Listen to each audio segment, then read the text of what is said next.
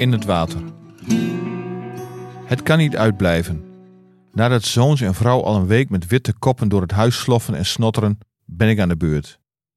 Het hele lijf voelt koud, moe, stijf en wattig. Moe is nog te zacht uitgedrukt. Bek af gewoon.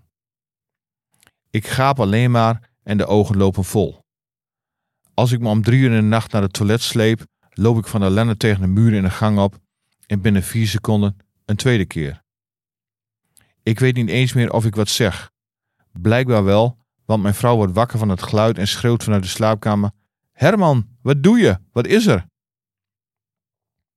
Ze moet denken dat ik niet goed word of zo, want ik antwoord niet meteen omdat ik over mijn gebutst voorhoofd wrijf om de pijn te bezweren.